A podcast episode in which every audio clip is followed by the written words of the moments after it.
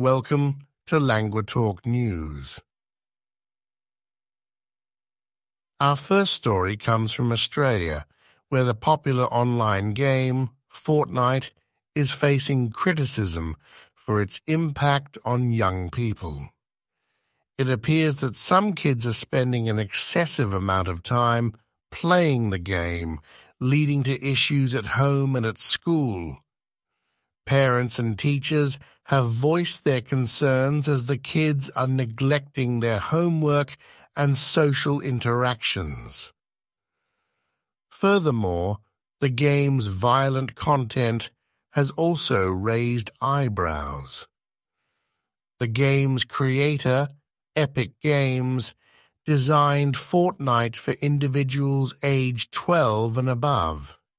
However, a significant number of younger kids are also indulging in it, highlighting the need for parental supervision over their children's online activities. Moving over to Europe, there seem to be hurdles in convincing Hungary to support increased financial aid for Ukraine at the upcoming European Union (EU) summit.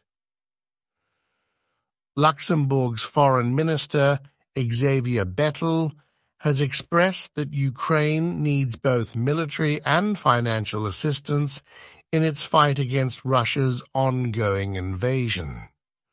However, Hungary's Prime Minister, Viktor Orbán, has previously opposed EU aid for Ukraine, raising concerns over getting his support this time around.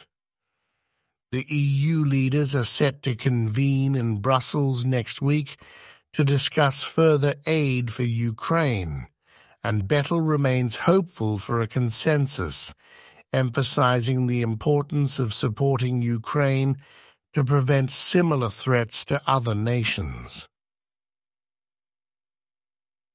In the United States, a leading Republican in the House of Representatives is seeking records from President Biden's health secretary regarding the handling of unaccompanied migrant children with potential criminal ties.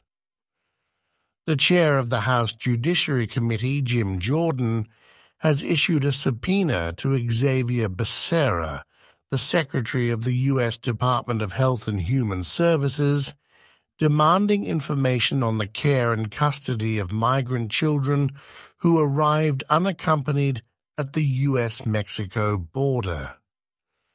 This contentious issue continues to polarize Congress, despite ongoing efforts to reform U.S. border security policy. In health news, a new study from the United States suggests that coffee could assist in weight loss. According to researchers from the University of Nottingham, consuming coffee stimulates brown fat, which burns calories to produce body heat. Previously, it was believed that only babies and hibernating mammals had brown fat. However, recent findings show its presence in adults, leading scientists to believe that it may play a crucial role in managing weight and diabetes.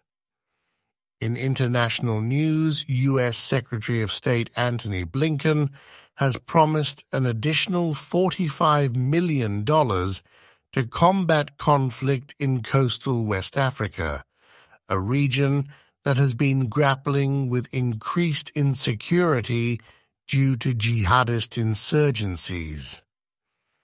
This pledge comes in addition to the $300 million the U.S. has already committed to the region over the past 2 years. Blinken made this announcement during his four-nation tour of Africa, where he is meeting with African leaders to discuss various aspects of partnership, including trade, climate, infrastructure, health, and security. Our final story today is from China, where global investors are pulling out of the country's stock market, causing a significant crash. Despite efforts from Chinese Premier Li Qiang to stabilize the market, investors remain skeptical.